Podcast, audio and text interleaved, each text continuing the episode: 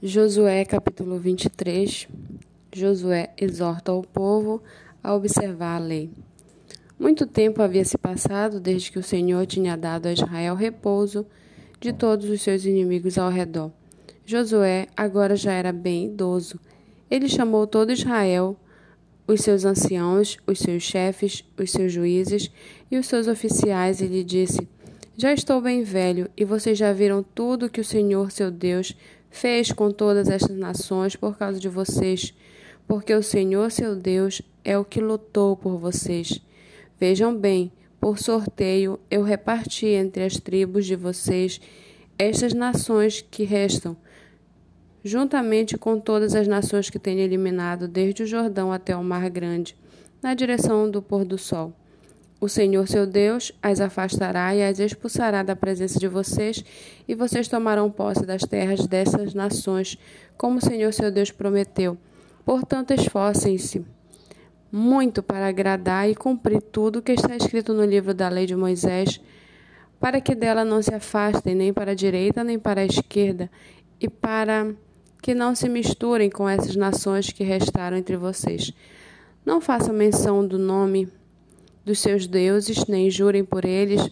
Não sirvam nem adorem esses deuses, pelo contrário, apeguem-se ao Senhor seu Deus, como vocês têm feito até o dia de hoje, porque o Senhor expulsou de diante de vocês grandes e fortes nações, e até o dia de hoje ninguém conseguiu resistir a vocês. Um só de vocês perseguirá mil, pois o Senhor seu Deus é quem luta por vocês como ele prometeu.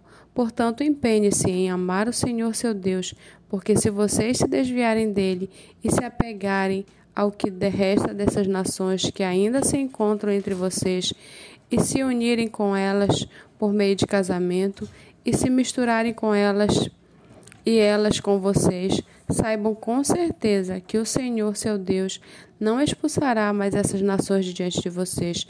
Pelo contrário, elas serão um laço e uma rede para vocês, e açoite nas costas e espinhos nos olhos, até que vocês desapareçam dessa boa terra que o Senhor, seu Deus, lhe deu. Eis que hoje sigo pelo caminho de todos os mortais, e vocês sabem de todo o coração e de toda a alma que nenhuma só promessa falhou de todas as boas palavras que o Senhor seu Deus lhes falou.